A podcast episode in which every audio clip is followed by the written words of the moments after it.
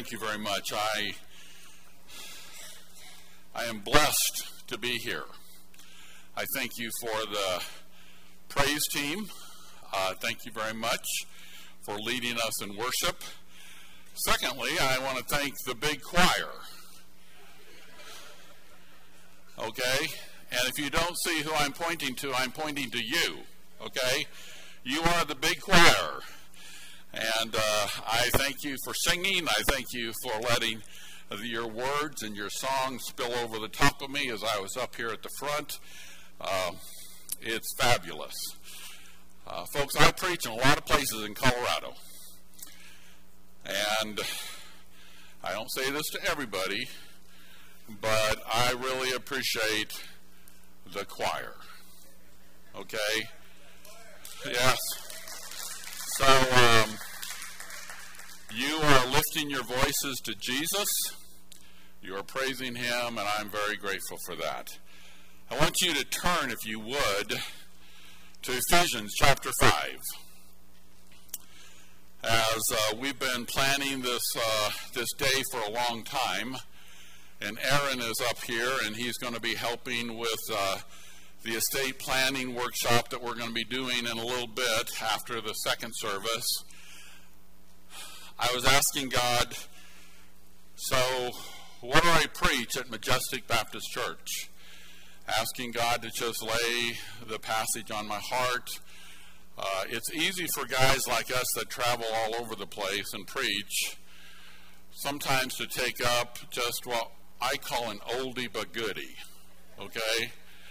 Or, or we think it's a goodie, okay? Maybe you don't, but anyway, but that's not what this is today, okay? That's not what this is today. Uh, this is what God has laid on my heart, and I, it's always what God has laid on my heart when I preach to our churches. So, if you would, just listen, turn on, take your Bibles, turn on your your iPads, whatever you might have, and turn to Ephesians chapter five. A number of days ago, I was driving down the highway in Denver, and that's always a, a trick. Some okay. Uh, People tell me when I'm on the western slope all the time, we are just not Denver. And I know that, okay? You're just not Denver either, okay? But as I was driving in Denver the other day, there was a car that had a bumper sticker, and the top part of it just had the word time on it. And it kind of caught my attention, and I, every time we stopped at a red light, I was trying to get close enough to read what the rest of it said without really having an accident. But I moved over into another lane, got right behind the car. Luckily, there was another red light like there is, and, and this is what it said. This is what the bumper sticker said. In two days, our tomorrow will be our yesterday. And I, I, I got that, and I wrote it down at the next slide uh, because I always keep something to write down just in case I hear something that I need to remember. And I thought, isn't that the case? In two days, our tomorrow wouldn't have been our yesterday. As I ta- thought about this passage scripture that I'm going to preach on in just a moment, time is something that we say we have a lot of, but it just goes like that. The other day, I was I received some pictures of from my daughter that lives in Overland Park, Kansas, and and my two granddaughters were beginning school, and literally they had been putting them in the same place on the patio year after year after year after year, so you can just kind of count the bricks and how much bigger they're getting. And there was these two granddaughters. One's now 15, a sophomore in high school, and I'm going, how in the world did this take place? She's driving. That's even scarier, okay? And then next week, I'm, next weekend, I'm going to be out there with them, and my youngest one is going to turn 13. No longer, she's a teenager. Folks, time just flies by. Someone asked me, How long have you had your car? And I said, Well, not really very long. And they said, Well, how many miles do you have? And I have said, I have 170,000 miles. But I haven't had it very long.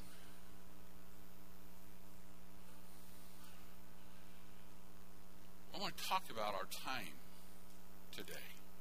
If you turn to Ephesians, as I've said a number of times, Ephesians chapter 5, just three little verses here today, and it begins with verse 15. And Paul is saying to those at Ephesus, look carefully then how you walk. Not as unwise, but as wise. Verse 16, making the best use of your time. Some of your translations might say redeeming your time because the days are evil. Therefore, do not be foolish but understand what the will of the Lord is. Let me just pray for a moment. Father, I thank you for these verses. I thank you for the way that they have that you have spoken to me through your Holy Spirit about these verses. And Father, I, I ask that you would just help as I try to expound on them share with these wonderful people what your Holy Spirit has kind of placed into my heart. In your name I pray. Amen. I want, to, I want you to begin with the believer's life principle in verse 15. The believer's life principle in verse 15. Begin with, it says very, it says in verse 15, look carefully. That word carefully is the word almost scrutinize. It, it is to examine or to inspect very, very closely. To not let it, and thoroughly, to not let it get away from you. To be careful, pay careful attention. It simply means to look and pay very careful attention to what is going on. A number of years ago, my grandson Malachi came to visit us, and we were I was running up from one level to another level, and and he was out in the on the patio,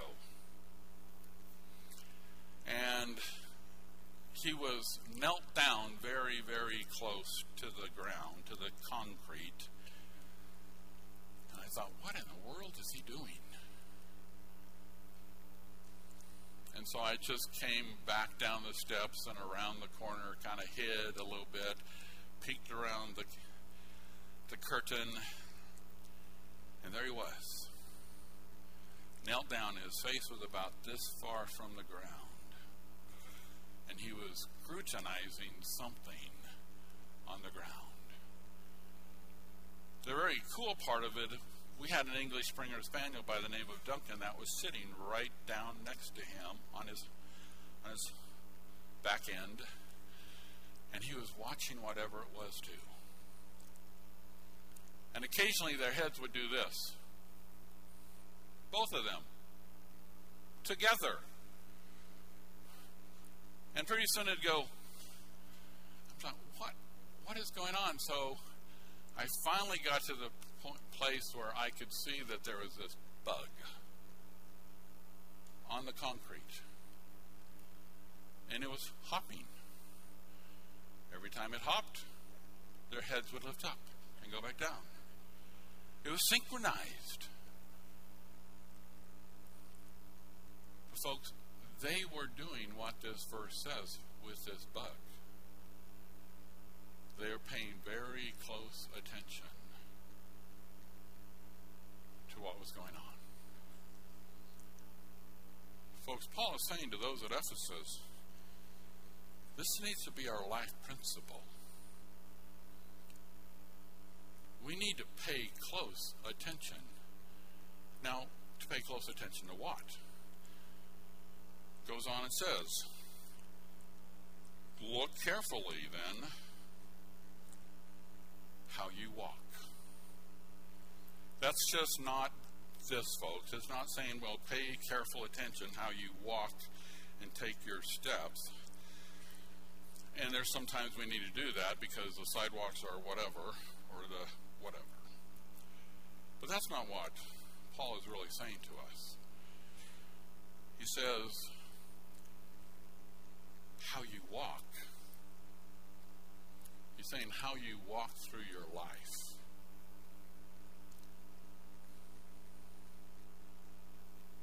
Pay very careful attention to how you are living your life. What you partake in. What you see.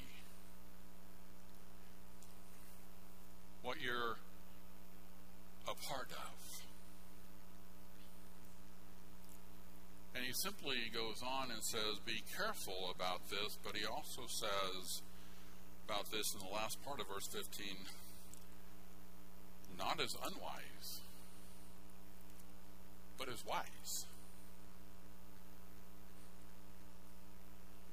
So as, you walk through your life, be careful how you walk, but be wise. Now, I thought it was really amazing because as I picked up the bulletin this morning, I said, Pastor Scott's starting a series on Proverbs. Okay? So, the first few chapters, you're going to find out all about wisdom, okay? So, we're not going to deal with that, but in the next few weeks, you're going to learn how to walk wise as Scott works through this. So, literally, folks, our principle is to look carefully how we walk, not as unwise, but as wise as we go through our lives. Now I'm going to get I'm going to get practical for a moment. Not that I haven't been, but I'm going to even get more practical, okay? I'm going to ask you some questions. What do we allow our eyes to see? As we walk through our land, as we walk through our lives, as we're wise and not unwise, what do we allow our eyes to see? We need to be careful, folks. My son and I, when he was play, when he was just gra- starting to almost graduating from high school, he played a lot of basketball and he was pretty good at it. And he played at Colorado State University, and we went to Vegas. That was Las Vegas. Okay, and he was on an AAU team, and and we are driving down the road, and literally, this is what we said our week was like. We play golf by day, and he plays basketball by night, okay? But we're walking, we're driving down a road after playing golf, and I'm driving, and he's in the passenger seat, and he's pretty quiet, which is not like him, but he finally says these words Dad, how do you do it? And I really didn't know what he meant. So I, I looked over at him and I said, What do you mean, Brian? How do I do what? Remember where we're at? Las Vegas. There's billboards. There's things on the back of taxis. It's not good stuff. And I was I was excited. Not about that. But I was excited that my son was looking carefully.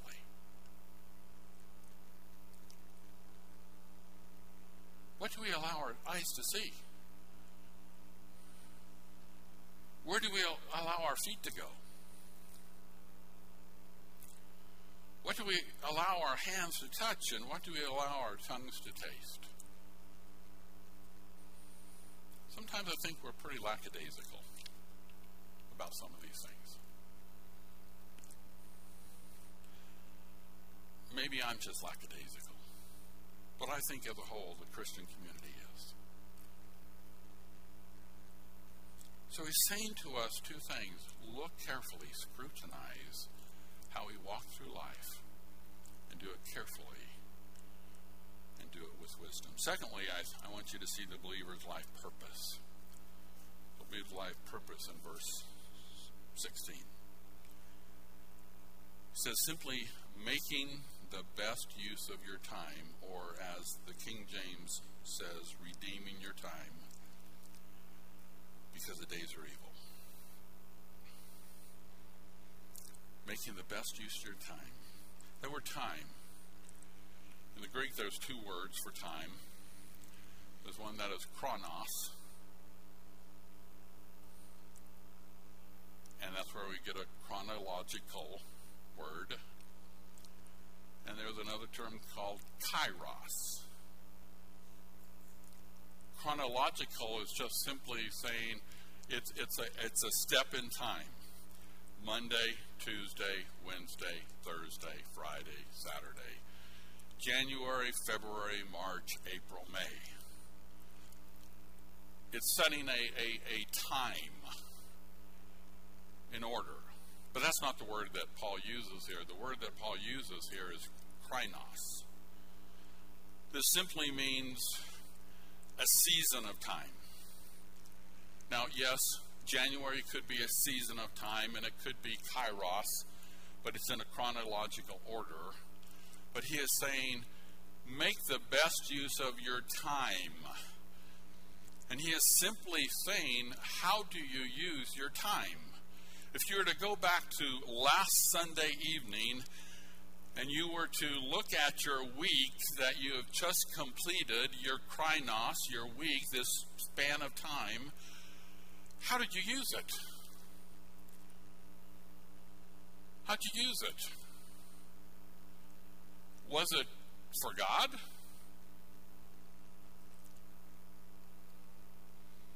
Was it not for God? Did you make the best use of it? Did you redeem it? Folks, Paul is simply saying as you evaluate the time, how have you used it? Folks, I'm going to tell you, I'm going to push, well, I am pushing 70. I know I don't look it, but you know, whatever. But the question is for me, as I, as I looked at this, as God really put this into my heart, how have I used my time? My 70 years? Have I redeemed it for the Lord? Or have I, I wasted it?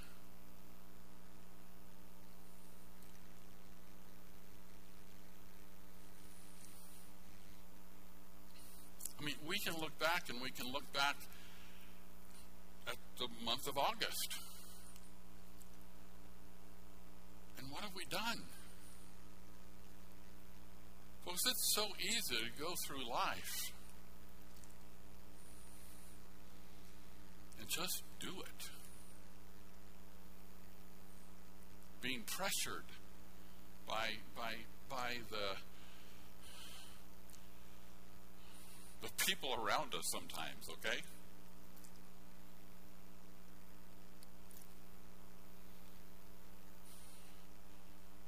Paul simply is saying to us, what is what is our purpose?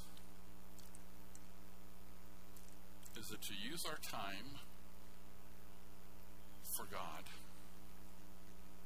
for His purposes? Or are we just going through life?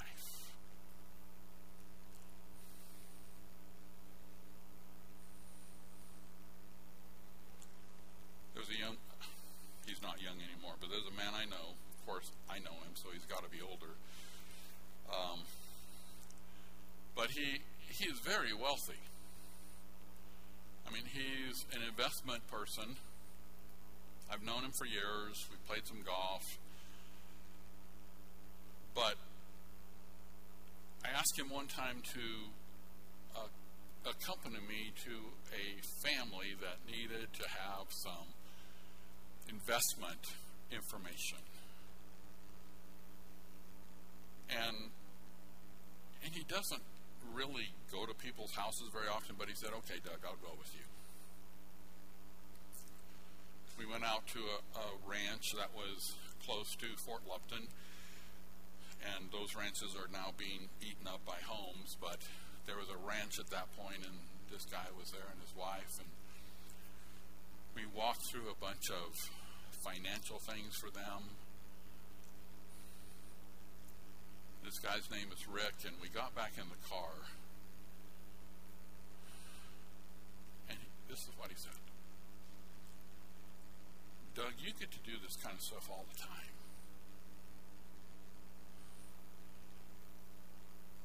But this has been the best use of my time that has happened in the last three or four years. And he literally used the word, I want to redeem more of my time this way. Just call me whenever whenever you need to have somebody. Just call me. I'd love to accompany you. And and I looked over at Rick and it was like Rick was there was a tear coming out of his eye. Never seen him have a tear in my entire life. But he was redeeming his time for the Lord. Because that's what we had talked to this family about.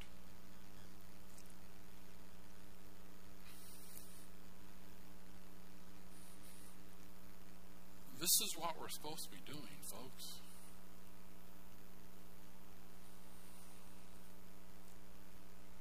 Supposed to be using our krinos.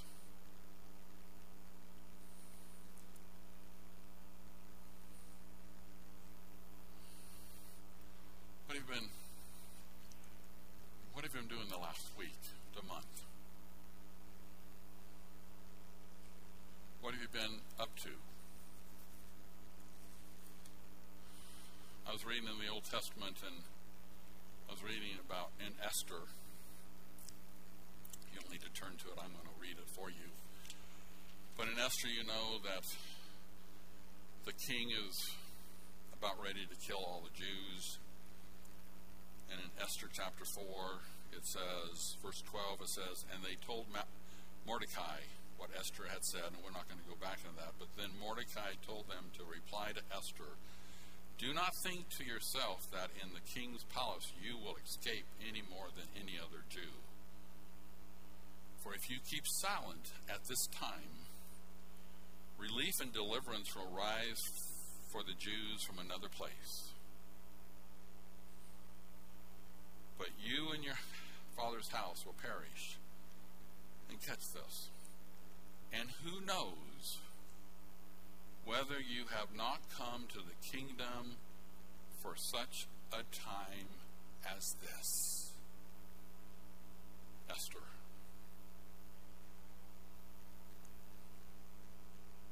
Bob, Jane, Doug, Scott. Who knows if you have come to the earth for a, just a time as this? Don't miss out. Thirdly, I want you to see one more point. And this is the believer's life plan. Here's our plan. So we've looked at two things, but here's our plan in verse 17. And it simply is saying to us this Therefore, and the therefore, of course, goes to a bunch of the, the verses above. Do not be foolish, but understand what the will of the Lord is. Our plan, your plan should be to understand what the will of the Lord is for your life. Okay?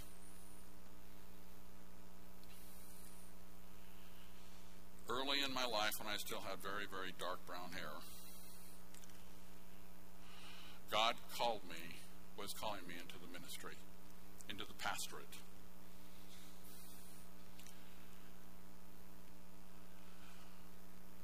And I said, You've got to be kidding.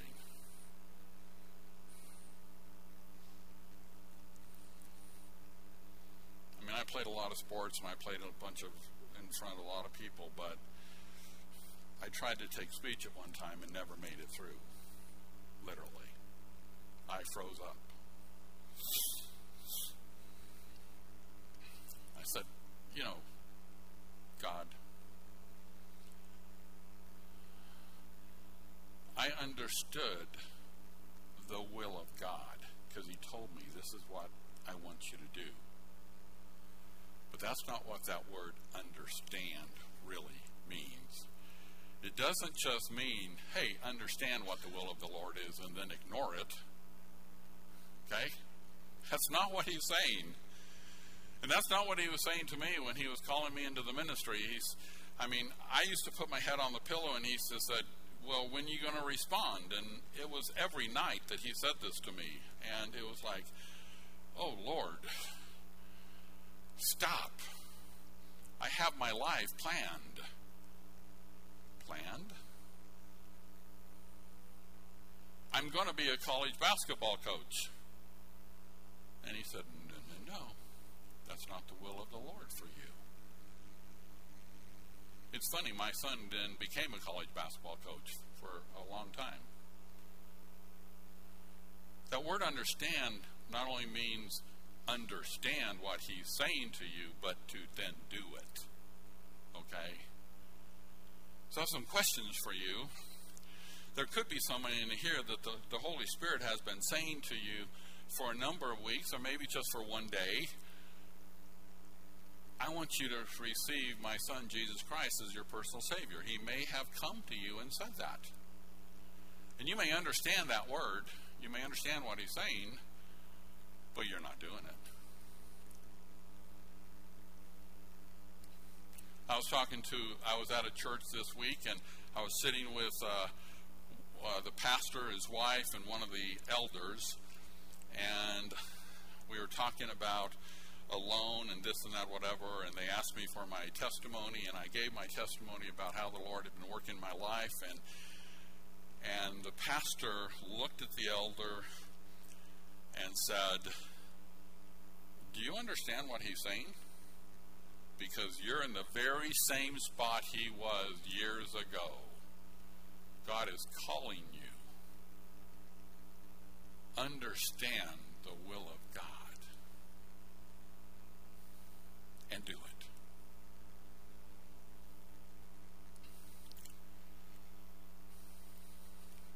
The Word of God says that He wants to sanctify us, have us grow in Him. That's His will.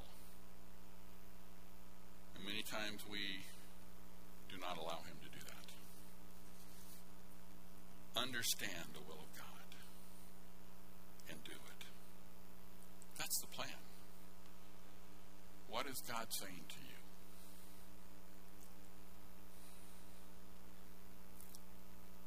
My wife and I got married 46 years ago. and being the lovely wife she is, on the Saturday that we first moved into our house after the after we were married, she said to me very simply, but very firmly, "Where are we going to go to church tomorrow?" and I said, Well, I saw this Baptist church around the corner. I thought we'd just visit that. She said, Okay. So we got ready. We pulled into the parking lot. And this doesn't usually happen to me, but literally, God spoke to me. It wasn't audible, but it was it was very real. You are not supposed to be at this church. I mean, it was like, really? And I said to my wife, Vicki, I said, we're not supposed to be here. And she said, what are you, what? God just told me we're not supposed to be here. She was like, okay. So she said, Where are we going to go to church? And I said, Well, there's another Baptist church around the corner here. And we pulled out, went to the other Baptist church, It was late, went to the young marrieds class, went to the worship service. Won't get into all of that, but it was really, that was God's will. It was so much God's will that that was the church that helped me move from not doing what God wanted me to do to moving towards the pastorate. It was God's will. What is God saying to you today?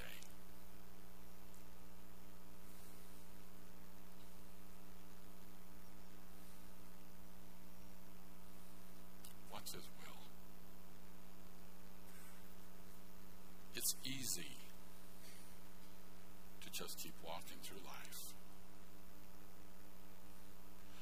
I want to give you a practical, just a closing here, but very practical thing because I want you to, to think about this over the week.